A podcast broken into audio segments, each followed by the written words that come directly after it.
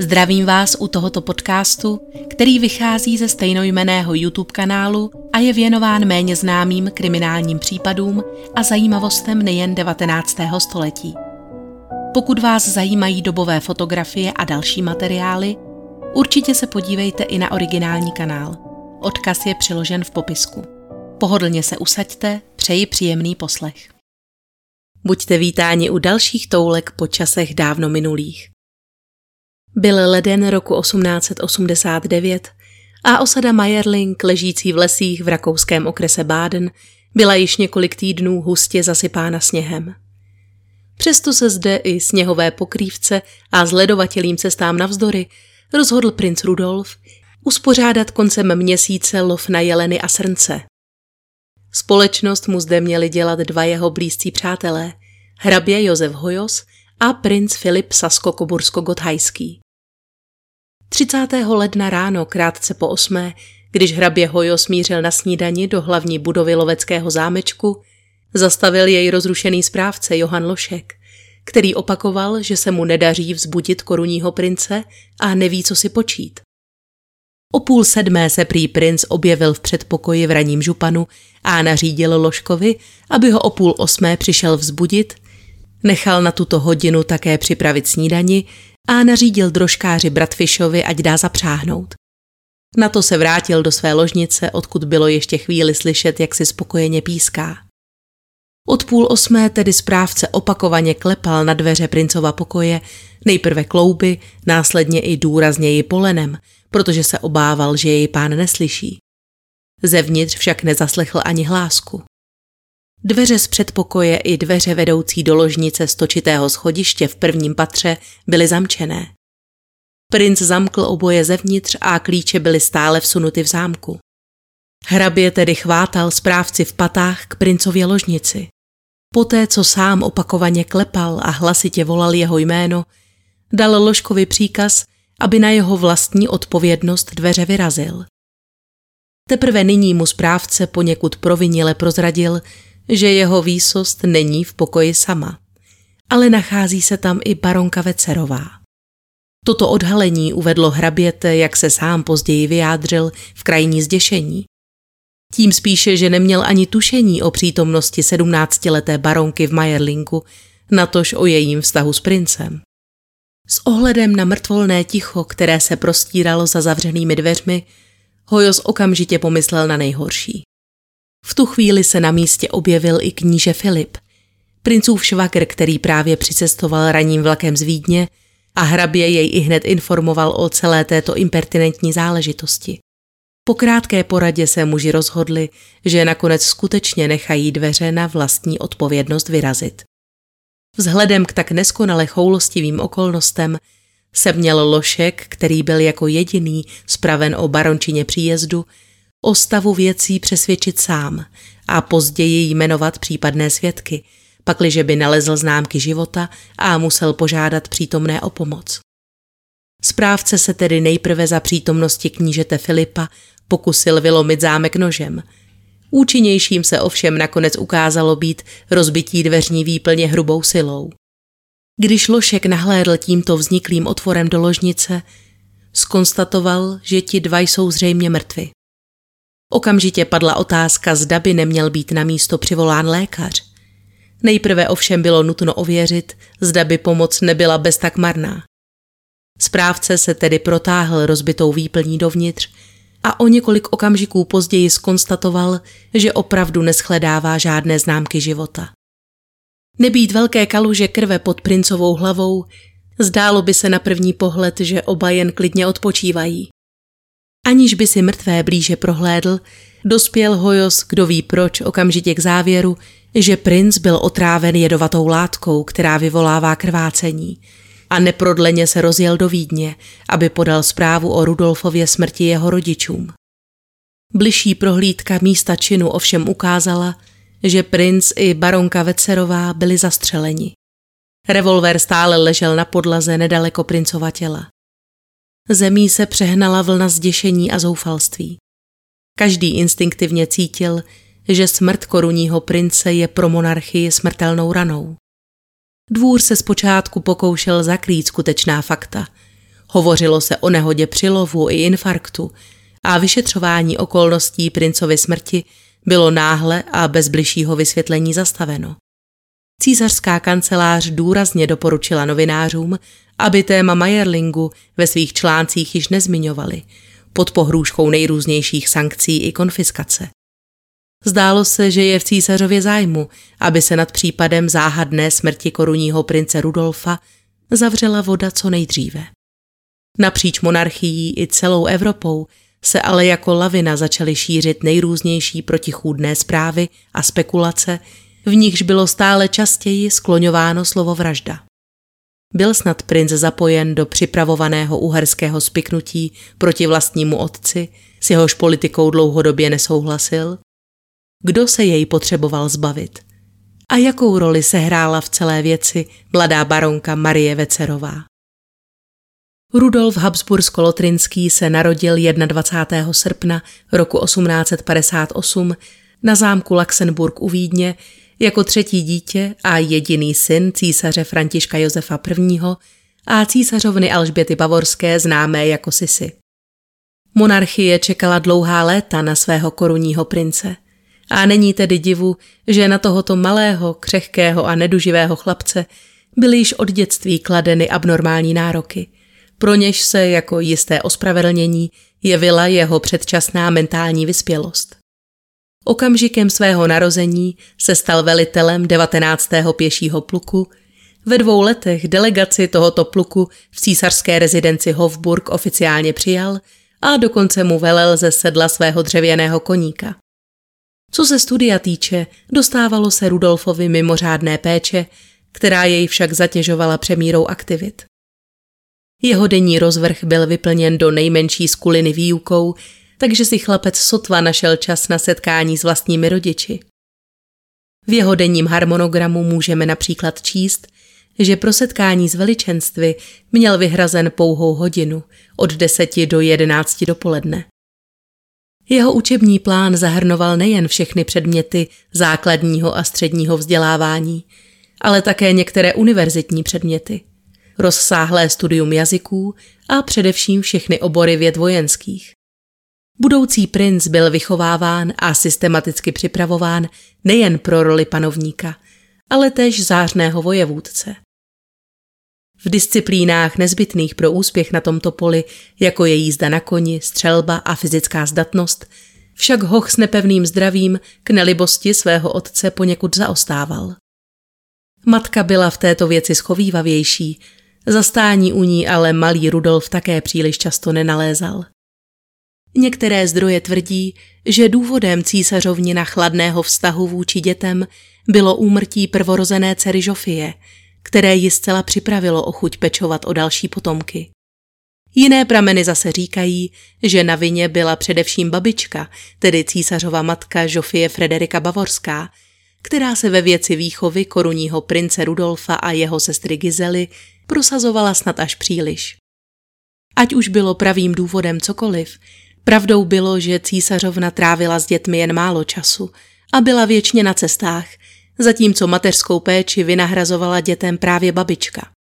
Přesto byl Rudolfův vztah k matce o mnoho srdečnější než k otci. Již jako chlapec se k ní choval dokonale rytířsky. Obdivoval její krásu a závoj tajemna, který jí dodávala častá nepřítomnost. S matkou sdílel též lásku ke všemu maďarskému – Díky ní se již jako dítě naučil maďarsky. Většinu prázdnin trávil v Gödöllő nedaleko Budapešti a jediný druh hudby, který jej skutečně bavil, byly maďarské cikánské písně. O provedení výraznějších změn v princově výchově se však císařovna zasadila pouze jednou.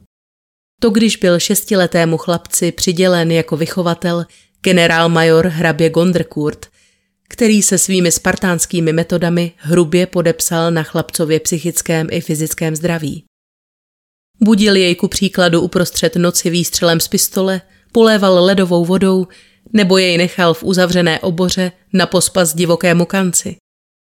Na důrazný matčin apel tak nahradil surového hraběte generál Josef Latour von Turnberg, který přistupoval ke svému žáku s otcovskou přívětivostí a byl odměněn jeho lásky plnou oddaností. trpkou pachuť z dřívějšího Gondrkurtova přístupu se mu ovšem zcela smít nepodařilo a Rudolf jim zůstal poznamenán do konce svého života. Někteří jsou přesvědčeni, že právě tento zcela nevhodný způsob výchovy měl na svědomí prohloubení princovy neurózy a emocionálních výkyvů. S chlapcovým věkem rostl i objem učiva a míra povinností, které musel plnit.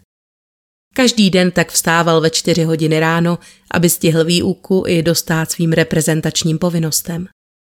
Navštěvoval například obecné školy a sirotčince, kde prezentoval své vědomosti a zkoušel své vrstevníky.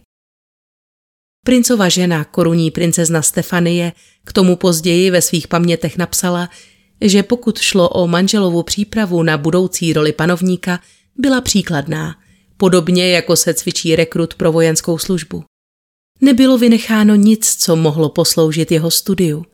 Jedna věc však byla opomenuta. Jeho duše. Ačkoliv mu byla vštěpována úcta a poslušnost k církvi a jejím zvyklostem, nikdy nebyl prostoupen duchem křesťanství, což Stefanie vnímala jako největší chybu. Dle jejich slov scházela manželovi opravdová výchova srdce, bázeň před Bohem, mravní smysl pro povinnost a odpovědnost a mravní zakotvení.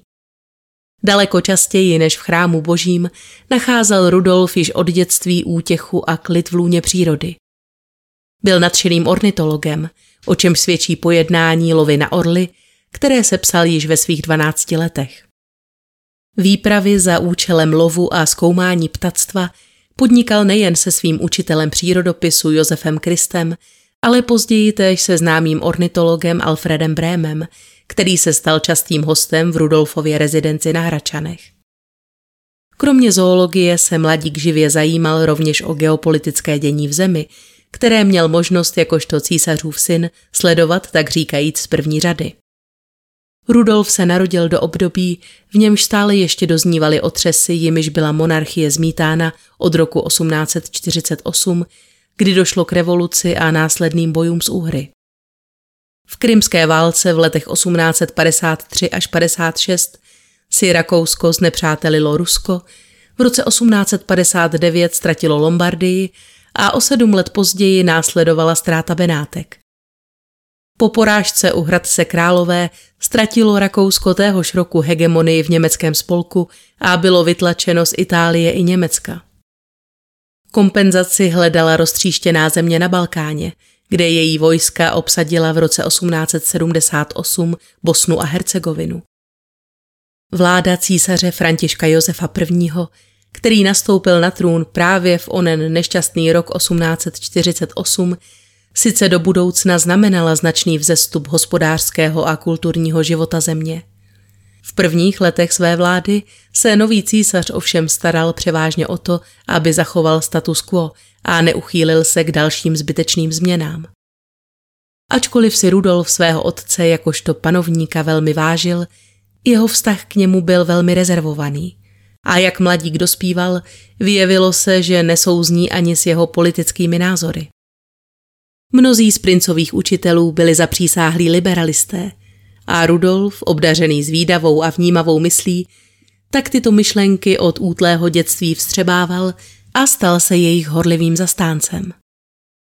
Jeho mladiství duch toužil potom, aby byly prosazovány co nejdříve a v co nejvyšší možné míře – a krůčky rozvíjejícího se liberalismu v monarchii se mu zdály příliš nepatrné a pomalé.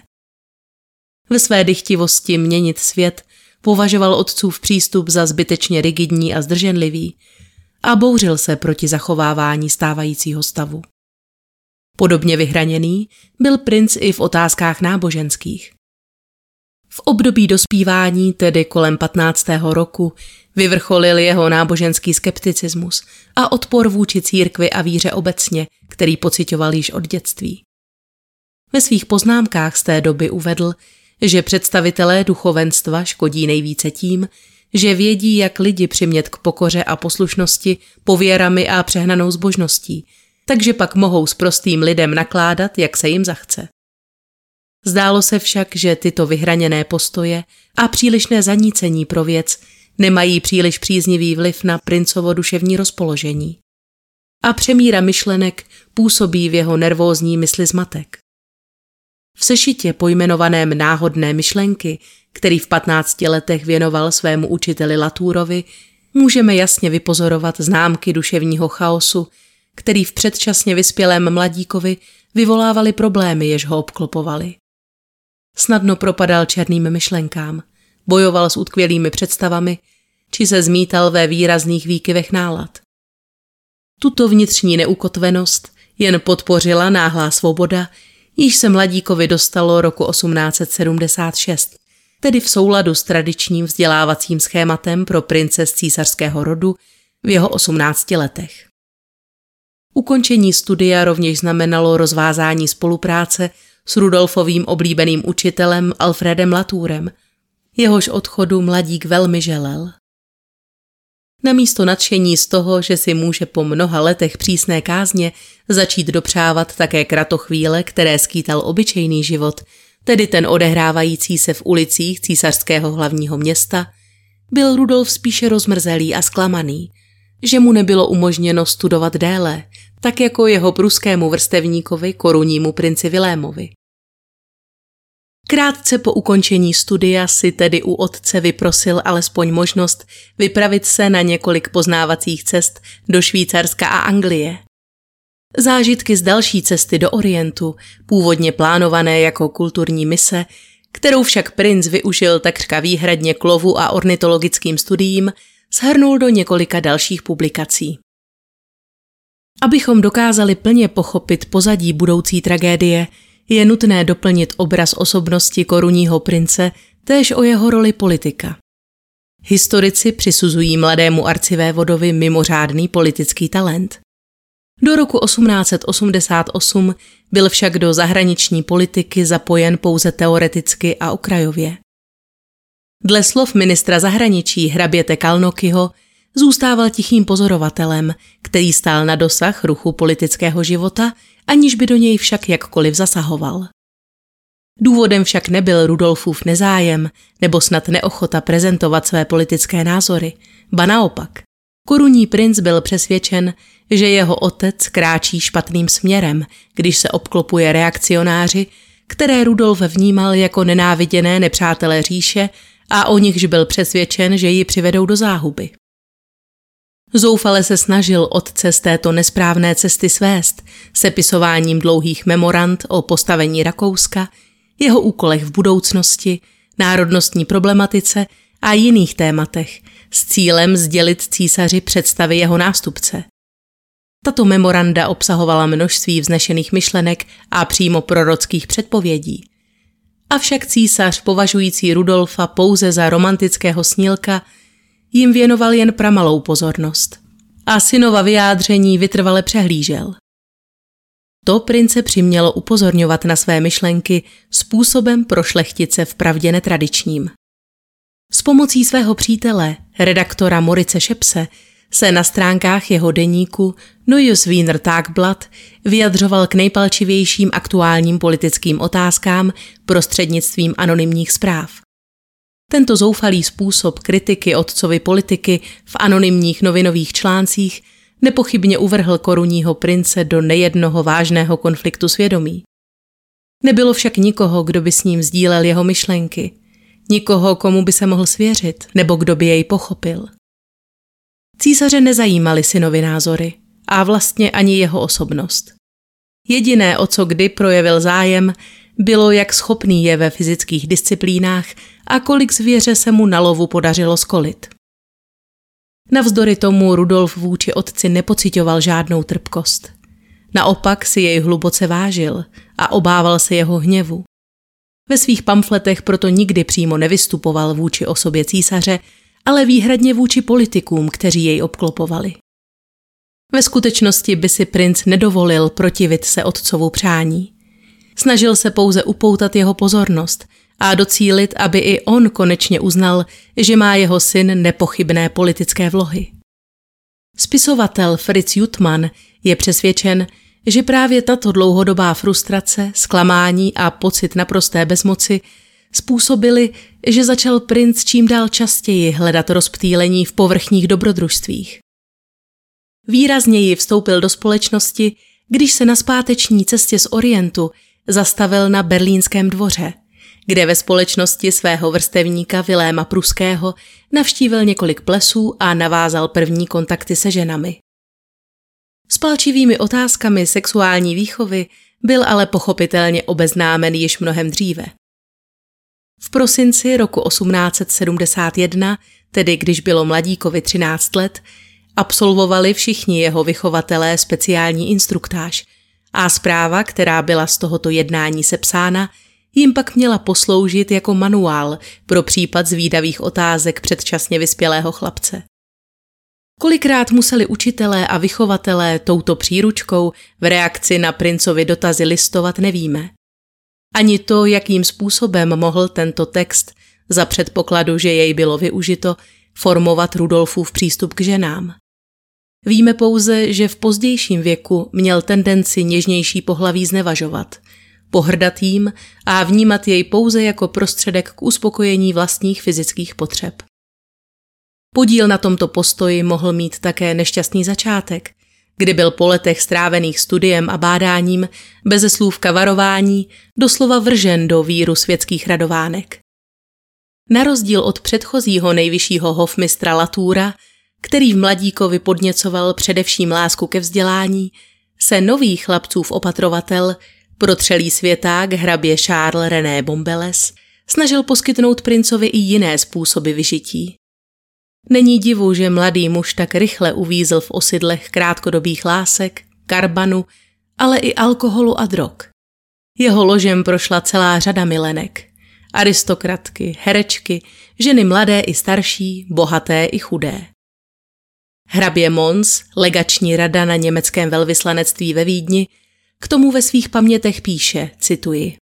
Ženské srdce ladně spadlo do klína korunnímu princi rozlehlého Rakouska – a snad bylo považováno i za vlasteneckou povinnost vzdát se mladému, elegantnímu a okouzlujícímu princi. Rudolf byl příliš měkký a slabý, než aby se stihl včas vymanit z tohoto víru, který byl bez pochyby lákavý, ale pro následníka trůnu bezcený. V záležitostech Venušiných si mladý princ zkrátka počínal až příliš bujaře. Konec citace. Ve své kariéře lamače dívčích srdcí pokračoval princ také v Praze, kam jej roku 1878 vyslal jeho otec. Byl to prozíravý politický tah. Císař se snažil vyhovět touhám Čechů, kteří si od pobytu pro slovansky orientovaného korunního prince slibovali větší porozumění a zlepšení vztahů mezi Prahou a Vídní. Rudolf, jakožto CK plukovník císařského a královského 630. pěšího pluku, byl v Praze přijat s ovacemi a on sám uvedl, že se zde cítil velmi šťastný. Tyto Rudolfovy vřelé sympatie ke slovanským národům monarchie však měly později ochladnout, když se ukázalo, že jejich rostoucí národnostní požadavky podkopávají politické postavení německy mluvících obyvatel říše. V Praze si nicméně onoho roku 1878 užíval, přičemž k jeho spokojenosti přispívaly především místní ženy a bujaré piatiky, jimž se po vykonání nezbytných povinností oddával. Proslýchá se, že se korunní princ, podobně jako jeho oblíbenec Josef II., vydával inkognito do chudinských čtvrtí, kde se také zamiloval do chudé židovské dívky – podle této historky se rodiče rozhodli vytrhnout dceru ze zhoubného vlivu této marné lásky tím, že ji odvezli na venkov, kde dívka zemřela následkem nervové horečky. Rudolf prý pak noc co noc navštěvoval její hrob, kde štkal a naříkal až do časných ranních hodin, než jej zde jednoho rána přistihl správce hřbitova. Nakolik je tento příběh přikrášlen lidovou tvořivostí, není jisté – Podobné epizody s chudými děvčaty, kterých nebylo málo, mohly ovšem nepříznivě ovlivnit nejen princův obraz, ale také ohrozit jeho zdraví. Jasné tedy bylo, že nevázaným zábavám následníka trůnu je zapotřebí učinit přítrž. Jako nejvhodnější prostředek k vyléčení prince z jeho neduhů se jevil snětek s vhodnou kandidátkou. Nejprve se hovořilo o saské princezně Matildě, Ta však nesplňovala císařova kritéria proto, aby se mohla stát ženou dědice rakousko-uherského trůnu. Princ Rudolf ji tak musel, stejně jako několik adeptek španělských a portugalských, odmítnout. Když císařovna Alžběta poctila v zimě na přelomu let 1878 a 79 na své cestě do Londýna návštěvou též bruselský dvůr, byla ji představena belgická princezna Stefanie, jejíž starší sestra Luisa byla již provdána za Rudolfova přítele, prince Filipa Sasko-Kobursko-Gothajského. Sama císařovna ve 14-leté dívce vhodnou snachu nespatřovala. Plně ovšem uspokojila požadavky jejího muže a tlak vídeňského dvora na uspíšení princova sňatku stále sílil. Následující zimy se tedy Alžběta do Bruselu vrátila znovu a v březnu byl na naléhání belgického krále Leopolda II. pozván ke dvoru i její syn. Rodina pochopitelně doufala, že se Stefanie provdá stejně dobře jako její sestra a rakouský, uherský a český korunní princ byl z jejich pohledu příznivou volbou. Námluvy byly velmi chladné, ačkoliv se princ Rudolf v jednom ze svých dopisů matce později nepřímo vyjádřil, že našel to, co hledal. Těžko říci, zda byla jeho slova upřímná nebo ovlivněna otcovým přáním. 5. března nicméně na císařovo naléhání požádal rodiče tehdy již 15-leté Stefanie o její ruku. Princezna Stefanie, u nás též známá jako Štěpánka Belgická, přišla na svět 21. května roku 1864 v paláci Láke u Bruselu jako třetí dcera vévody Leopolda, budoucího krále Leopolda II. a vévodkyně Brabantské, rozené arcivévodkyně Marie Henriety Rakouské. Její dětství silně ovlivnila smrt staršího bratra Leopolda, který zemřel v pouhých devíti letech následkem prochladnutí po pádu do studené vody. Ačkoliv byla úroveň Stefanie na vzdělání nepochybně nižší, i její výchova byla podobně striktní jako ta Rudolfova. Sestry vstávaly každé ráno v pět hodin a ranní toaletu museli vykonávat v naprosté tichosti, jinak následoval přísný trest. V místnosti se v zimě topilo jen zřídka, aby se princezny otužily.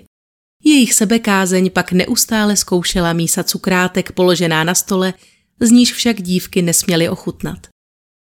Pakliže zákaz přece jen porušili, nechala je vychovatelka klečet celé hodiny na suchém hrachu nebo je zavírala do úzkého tmavého prostoru mezi dvojitými dveřmi.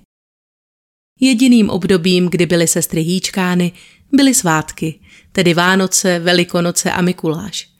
Tehdy rodičovská důslednost ohledně dodržování pravidel alespoň trochu polevila. O arcivévodovi Rudolfovi se mladá Stefanie poprvé doslechla na hodině literatury.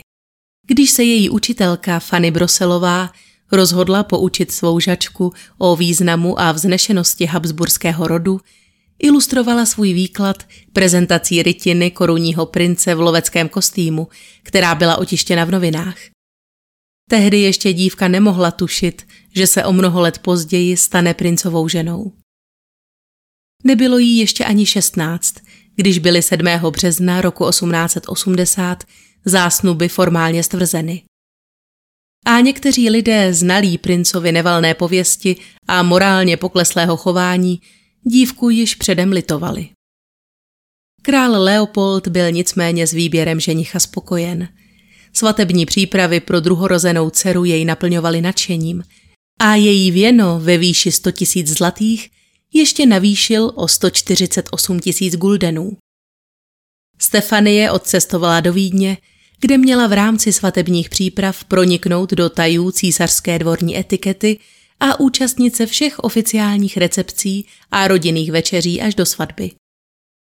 Ta byla původně naplánována na 15. února roku 1881.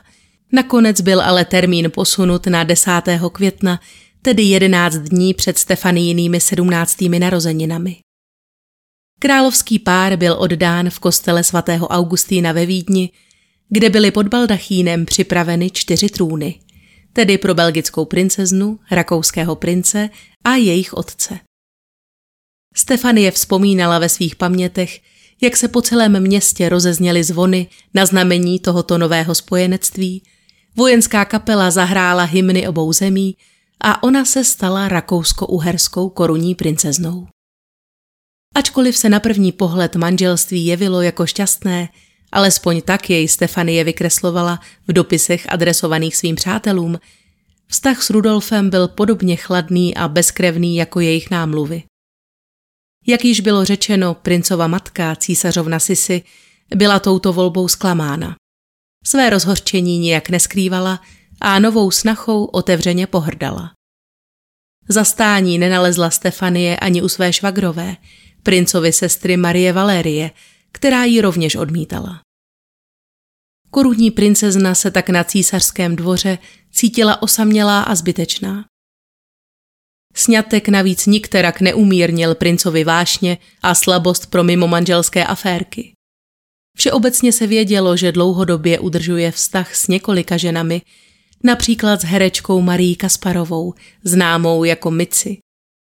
Přesto se ale zdálo, že se blízká na lepší časy, když Stefanie oznámila, že je v očekávání prvního potomka. V té době byl Rudolf ještě natolik dojat sympatiemi Slovanů, že se rozhodl na znamení sounáležitosti se zeměmi koruny české pojmenovat novorozeně, bude-li to syn, po vzoru českých králů Václav. Několikrát tak ve svých dopisech adresovaných Stefanii o nenarozeném dítěti hovoří. Jeho očekávání se však nenaplnila a korunní princezna přivedla na svět během dlouhého a komplikovaného porodu holčičku. To bylo pochopitelně zklamáním pro celou zemi. Dívenka byla pokřtěna po císařovně, tedy Alžběta. Doma ji ale oslovovali maďarskou domáckou podobou Erži. A pozitivní obrat nepřineslo narození dcerky ani do manželství královského páru. Roku 1886 již bylo zřejmé, že se Rudolfův nevázaný způsob života neoddiskutovatelně podepsal na jeho zdraví. Literatura o této nemoci hovoří různě. Někdy jako o závažném zánětu močového měchýře, který si princ přivodil dlouhým poleháváním v mokré trávě na lovu bažantů. Emil Francl zase hovoří o zánětu pobřišnice, jiná verze pro změnu zmiňuje bronchitídu či zánět kloubů. O tom, o čem si cvrlikali i vrabci na střeše, se ovšem veřejně nehovořilo. Tedy, že prince pravděpodobně sužují obtíže spojené s pohlavní chorobou. Lékaři doporučili korunnímu princi ozdravný pobyt na ostrově Lakroma, nyní Lokrum v Jižní Dalmácii. Sotva však královský pár na ostrov dorazil, onemocněla údajným zánětem pobřišnice rovněž Stefanie. Už jen to, že mezi přivolanými lékaři byl také ginekolog, profesor Egit Welponer, dokazuje, že nešlo o pouhý zánět pobřišnice. Juliana von Stockhausenová, blízká přítelkyně korunní princezny, se ve své knize ve stínu Hofburgu rozepsala o tom, jak bylo Stefanii po narození dcery často vyčítáno, že nemůže vinou zdravotních problémů znovu otěhotnět, přitom dvůr velmi dobře věděl, čí je to vina. O princově chorobě se opakovaně zmiňuje také Egon Korty ve své knize Alžběta zvláštní žena, kde uvádí, že nemoc z roku 1886 nebyla nikdy zcela vyléčena. Stále prince pronásledovala a sužovala jej po fyzické i psychické stránce. Způsobovala fáze úzkosti a nutila jej uchylovat se k nadměrnému pití i nervovým stimulantům, aby potlačil rostoucí strach z budoucnosti. Ve snaze získat úplné jasno o nemocech korunního páru se tento autor obrátil na profesora Alberta Wiedmana, ředitele univerzitní kliniky dermatologie ve Vídni, s žádostí o odborné klinické stanovisko založené na dostupných důkazech. Profesor Wiedman velmi zdvořile vypracoval rozsáhlý odborný posudek, z něhož vyplynulo, že schoda princových příznaků, tedy revmatických potíží s výskytem kataru močového měchýře, naznačuje, že tyto dvě příčiny spolu kauzálně souvisejí. Zdá se pravděpodobné, že se nejednalo o zánět močového měchýře, ale spíše o infekci zadní močové trubice, která vyvolává podobné potíže. Z biletinů zveřejněných v Neue Freie Presse vyplývá, že korunnímu princi byla nasazena mléčná dieta a bylo mu nařízeno, aby se co nejvíce šetřil. Tedy léčba, která před zavedením sulfonamidů a penicilínu přinášela nejlepší výsledky v případě výskytu kapavky. Na bolest byly princi předepisovány silné dávky morfia a k lokální léčbě, tedy k instilaci do močové trubice, byl opakovaně předepisován síran zinečnatý, látka rovněž běžně používaná při léčbě tohoto onemocnění. Tuto diagnózu dnes samozřejmě nelze stanovit s naprostou jistotou, protože chybí veškeré bakteriologické důkazy. Současný výskyt vícero příznaků ve spojení s použitou léčbou však podle Weedmana s velmi vysokou mírou pravděpodobnosti naznačují, že korunní princ skutečně trpěl kapavkovou infekcí, kterou přenesl i na svou manželku. Když se ke stávajícím příznakům připojili roku 1887 i potíže se zrakem, upadl Rudolf do těžké deprese. Tak silné, že 2. března sepsal svou druhou závěť. Stefanie, která byla v té době na cestách, nalezla v paláci zlomeného muže, který jakoby se snažil všemi možnými způsoby uniknout ze spáru smrti a vychutnávat si všechny hodiny a dny, které mu ještě zbývají do posledního doušku. Ve svých pamětech píše, že v té době prudce vzrostl manželův vnitřní neklid. Jeho vášeň pro lov se rozrostla do nepřirozené míry a většinu večerů trávil mimo domov. Vracíval se až za kuropění, a to ve stavu, který korunní princezna nazývala nežádoucím. Když se výjimečně zdržoval doma, dlouhé hodiny pracoval posilován ledově vychlazeným šampaňským s koněkem, usínal až kolem druhé hodiny ráno, aby ve tři zase vstal a vrhal se do práce. Stefanie velmi silně cítila toto odcizení, které strhlo Rudolfa do zcela jiného světa. Vůči němuž se bouřila celou svou bytostí, ale vůči němuž nedokázala nějak bojovat. Princovým jediným klidným přístavem v rozbouřeném moři vlastní mysli a povinností byla v té době náruč Mici Kasparové. Kurtizány a příležitostné herečky, s níž se stýkal od roku 86. Nezřídka nasedal po setmění do fiakru drožkáře Josefa Bratfiše, kterého si najal právě pro tyto privátní účely a ujížděl do jedné z potemnělých hospůdek na okraji města, aby zde mohl nikým nepoznán strávit večer se svou milenkou. Později pak trávili většinu času v jejím domě, který si zakoupila ve čtvrtém vídeňském obvodu. Proslýchá se, že 60 tisíc zlatých na nákup tohoto domu pocházelo právě od prince, který, aby tuto investici utajil, vypůjčil si část příslušné sumy od barona Hirše. Zdálo se, že manželský život je nenávratně v troskách. Stefanin temperamentní charakter jí nedovoloval přecházet manželovi nevěry bez povšimnutí. Obzvláště, že to bylo i její zdraví, které tak fatálně utrpělo jeho poklesky. Hádky a žádlivé scény tak byly v paláci v Hofburgu stále častější a tyto konflikty jen prohloubily Rudolfovi deprese. Říká se, že dokonce uvažoval o zrušení manželství. Papež Lev XIII. však tuto žádost zamítl. Přičteme-li fyzické příznaky postupující choroby, které se začaly projevovat stále intenzivněji, a politickou situaci v zemi, která měla rovněž tendenci obracet se proti princovým zájmům, je zřejmé, že se musel následník trůnu nacházet pod obrovským tlakem. Pakliže něco prince zajímalo ještě víc než vnitřní politika monarchie, byly to zahraničně politické problémy, neboť vztahy vůči ostatním zemím vnímal jako klíčové. Jeho vztah vůči Německu byl silně podbarven drtivou porážkou, kterou Rakousku uštědřila pruská armáda pod velením Viléma I. u Hradce Králové. V té době bylo princi 8 let.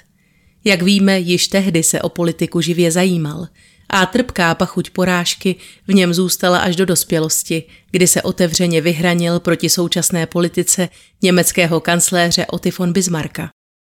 Zatímco jeho otec, císař František Josef I., přistupoval k této historii smířlivěji a v roce 1879 uzavřel s císařem Vilémem I. spojenectví, Rudolf byl odpůrcem dvojspolku, neboť příliš nevěřil ve vnitřní stabilitu nové německé říše.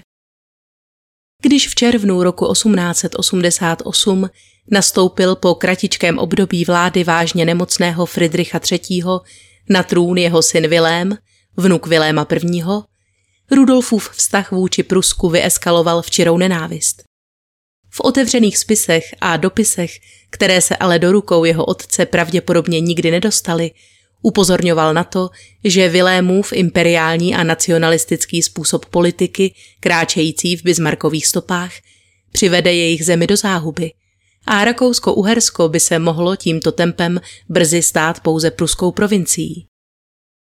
Rudolfova angažovanost v této věci pochopitelně neunikla ani samotnému pruskému císaři a veškeré princovy kroky tak byly pečlivě sledovány a informace o nich reportovány přímo do Bismarckovy kanceláře. Vše vyvrcholilo nepříjemným konfliktem, k němuž došlo roku 1888 během inspekční návštěvy císaře Viléma II. na rakouském dvoře. Rudolf byl v té době poměrně čerstvě jmenován generálním inspektorem císařského pěšího vojska, což se také vyjevilo jako ideální záminka k jeho kritice. Pruský císař shledal stav rakouské armády velmi neuspokojivým a upozorňoval na princovu neschopnost v této funkci. Toto vyjádření popudilo císařovnu Alžbětu, která ukončila v reakci na synovu urážku toto setkání a vyžadovala po císaři omluvu. Vilém nicméně i po tomto incidentu nadále apeloval u Františka Josefa na to, aby byl Rudolf funkce zbaven, což vyústilo v nepříjemně vyostřenou hádku mezi otcem a synem. A přílišné oblibě se korunní princ v té době netěšil ani u vlastního lidu. Monarchii tou dobou cloumaly silné antisemické nálady a arcivé voda si svými prožidovskými postoji a přátelstvími, například právě s novinářem Moricem Šepsem, popudil množství poddaných rakouské části monarchie. Oporu pro své názory i jednání nacházel na uherské straně, mezi představiteli tamní šlechty. Zpočátku měl však jeho vztah k uherské polovině říše kolísavou tendenci. Kompromis z roku 1867 udělil Uhrám rozsáhlou autonomii.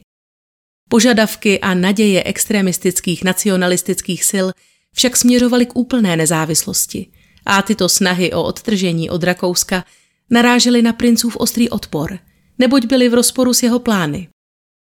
Snahy nacionalistů ovšem chápal a ve snaze vyhovět jejich požadavkům a zároveň zamezit odtržení dospěl dokonce později k plánu posunout centrum větší rakouské říše dál na východ, s Budapeští jako hlavním městem a postoupit německo-rakouské provincie Prusku.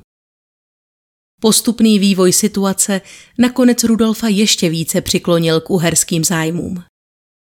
Pohrdání z otcovy strany a všeobecné odmítavé nálady, korunované tvrzeními Viléma II., že je princ politicky neschopný a svými postoji se stává přítěží pro celou monarchii, jej nakonec utvrdila v názoru, že jeho jedinými skutečnými přáteli jsou právě uherští aristokraté.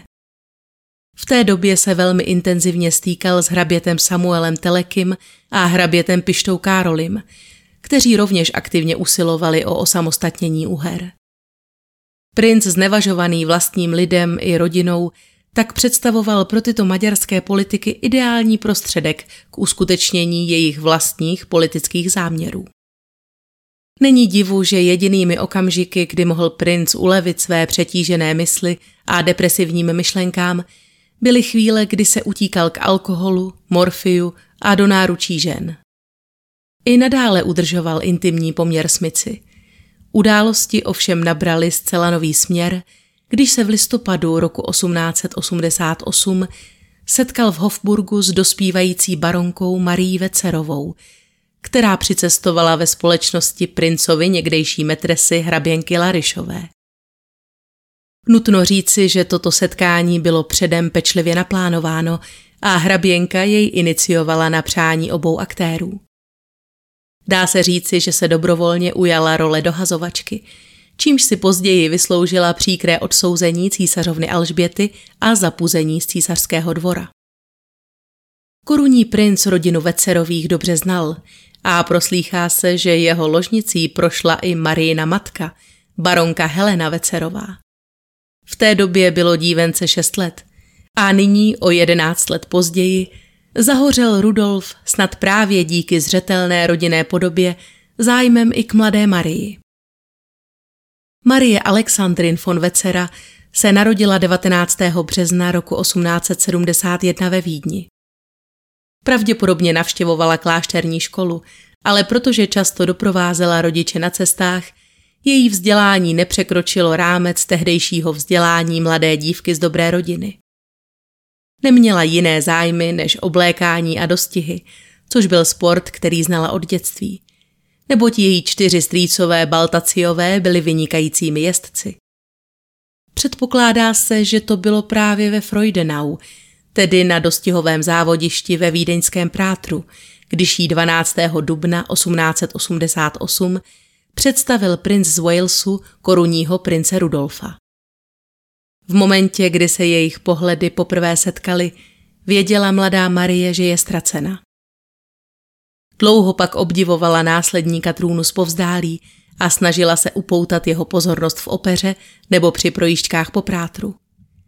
Zjišťovala si dokonce detaily jeho harmonogramu, aby mohla naplánovat zdánlivě náhodné setkání a celé dny snila o svém princi na bílém koni. Až 5. listopadu se jí ale podařilo za vydatné pomoci rodinné přítelkyně hraběnky Larišové s Rudolfem znovu setkat. Zprávy o marijných fyzických půvabech jsou přitom rozporuplné. Některé zdroje tvrdí, že byla okouzlující hvězdou večírků a plesů, kde oslňovala vynikající gentlemany svou krásou, což potvrzuje také hraběnka Larišová, která ve svých pamětech popisuje dívčin svěží půvab, pružnou postavu, dobře vyvinutá ňadra, hluboce oduševnělé oči s dlouhými řasami a malá, rudá, smyslná ústa, která při mírném úsměvu odhalovala malé bílé zoubky. Baronesa Marie Nunciantiová, majitelka vídeňského módního salonu, k tomu dodává, že měla Marie rozkošnou postavičku a jen stěží si lze představit tak sladké stvoření. Byla prý radost pohledět na její pleť s jemným snědým nádechem, báječné svěží tvářičky, mandlové oči a černé vlasy. Jiní pozorovatelé však tvrdí, že mladá baronka Vecerová přílišnou krásou neoplývala. Byla velmi malá a stále poněkud přihrbená. Lady Walburga Pačetová, manželka britského ambasadora ve Vídni, o ní ku příkladu prohlásila, že je malá, spíše podsaditá, s poněkud velkým poprsím a jedním ramenem výš než druhým. Každý si ostatně může vytvořit vlastní úsudek z dochovaných fotografií. Nepochybně z ní ale vyzařovala velmi silná přitažlivost, podpořená jejím sebejistým vystupováním, které mnohdy hraničilo až s vyzývavostí. Rozhodně bychom nemohli říci, že by tato mladá dáma byla bojácná nebo se obávala reakcí konzervativní společnosti. Bezhlavě se vrhala do nejrůznějších milostných dobrodružství, čímž si mezi aristokracií brzy vysloužila pověst problematického děvčete. A to si umínilo získat pro sebe princovu lásku za každou cenu. Sám Rudolf se o ní později vyjádřil jako o malém démonovi. Přesto jí snad polichocen tou nekonečnou až dětinsky oddanou nákloností otevřel dveře své ložnice. Krátce po navázání tohoto vztahu, tedy koncem roku 1888, nabrali věci rychlý spát. Tlak vyvíjený zvenčí i ten, který na sebe vyvíjel princ sám, v podobě nadměrného množství práce, namáhavých pracovních cest, alkoholu a morfia, vyvolával stále nervóznější a agresivnější reakce. Rudolf se pomalu, ale jistě přestával ovládat což se stávalo předmětem častých konfliktů s jeho podřízenými. Před nimi se také několikrát zmínil o tom, že by si mohl vzít život a několik narážek týkajících se smrti pronesl i před vlastní rodinou. Jediný, kdo projevil strach o jeho zdraví, byla však i navzdory vzájemnému odcizení korunní princezna Stefanie, která ve strachu okamžitě zažádala o audienci u císaře, jemuž se svěřila se svými obavami a apelovala na to, aby synovi promluvil do duše.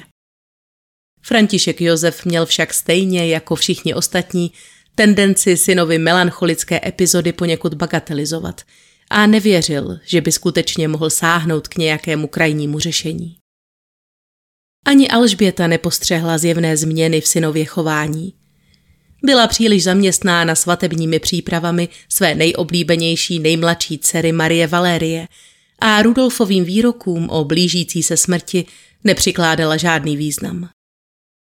Že se pravděpodobně schyluje k něčemu vážnému, ale vytušila společnice Marie Vecerové, vystrašena slovy známé věštkyně, která mladé baronce prorokovala, že v rodině dojde k náhlému úmrtí.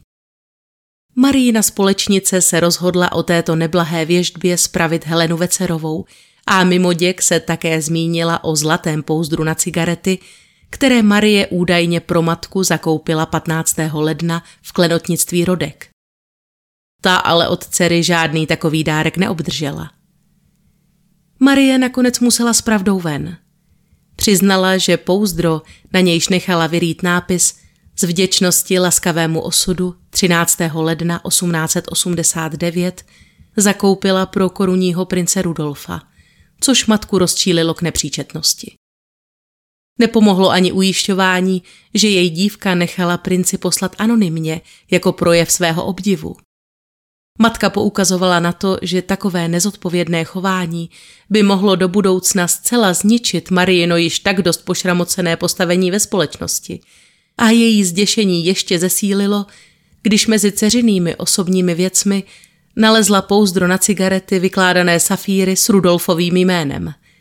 Tedy osobní dar od prince, který jasně dokazoval vzájemný kontakt a poslední vůli, kterou mladá baronka sepsala 18. ledna. Marie se tentokrát bránila tvrzením, že toto ocelové pouzdro Rudolf nevěnoval přímo jí, ale hraběnce Larišové.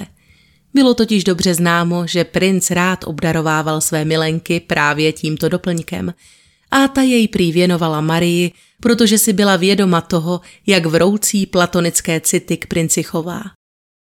Hraběnka Larišová tato slova potvrdila, přislíbila, že pouzdro vrátí jeho původnímu majiteli – aby nedošlo k žádnému skandálu a baronka Vecerová se s tímto vysvětlením spokojila.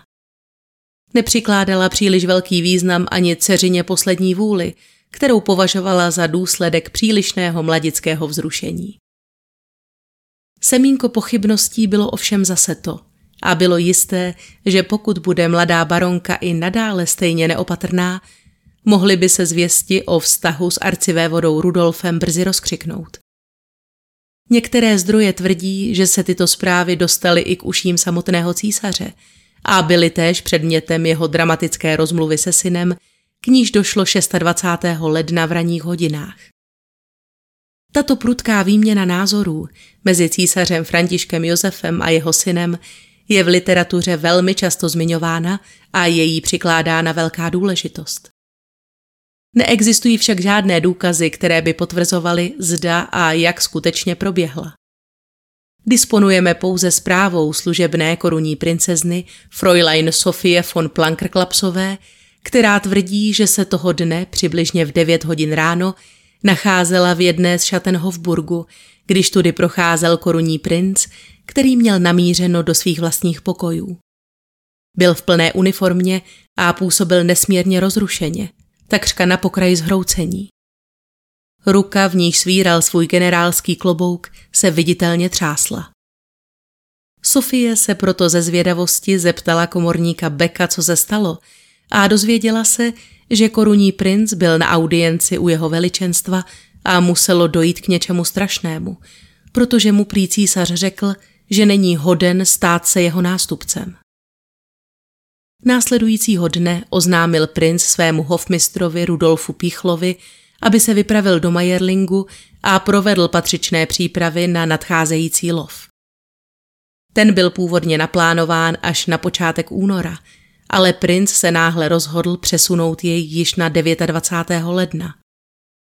Pichlovi oznámil, že již příliš dlouho dýchal skažený městský vzduch, bolí ho hlava a lesní ticho by mu mohlo vrátit kýžený klid. Toho večera se princ naposledy objevil ve společnosti. Na večerním soaré pořádaném na počest narozenin Viléma II.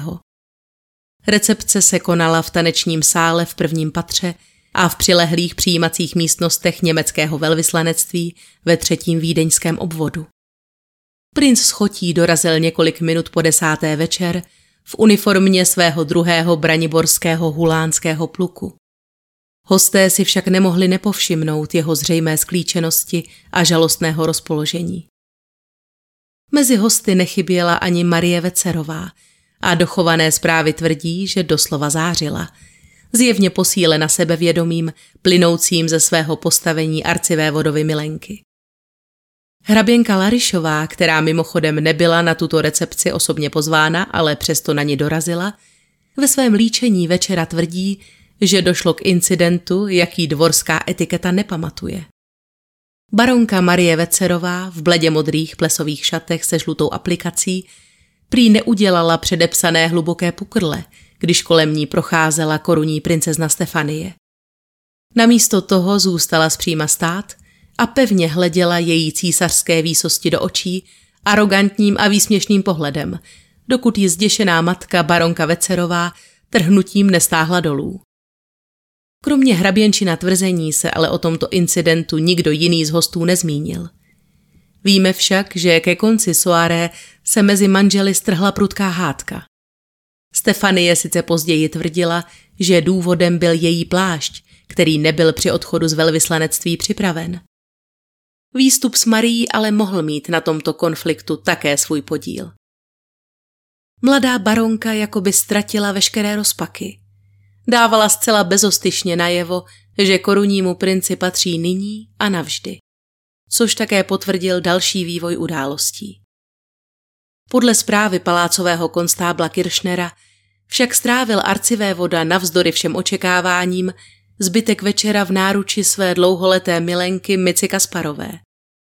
Tajný protokol policejního prezidenta barona Krause obsahuje zprávu policejního informátora jménem dr. Florian Meissner, který potvrzuje, že u Mici se trval do tří hodin ráno, vypil velké množství šampaňského a dal vrátnému deset zlatých za to, že ho nepozorovaně vypustil ven.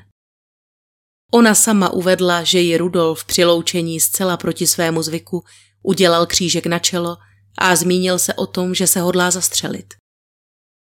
Protože se o možnosti vzít si život zmiňoval již od roku 1886, kdy se pokoušel Mici přemluvit ke společné sebevraždě, nebrala tato slova příliš vážně.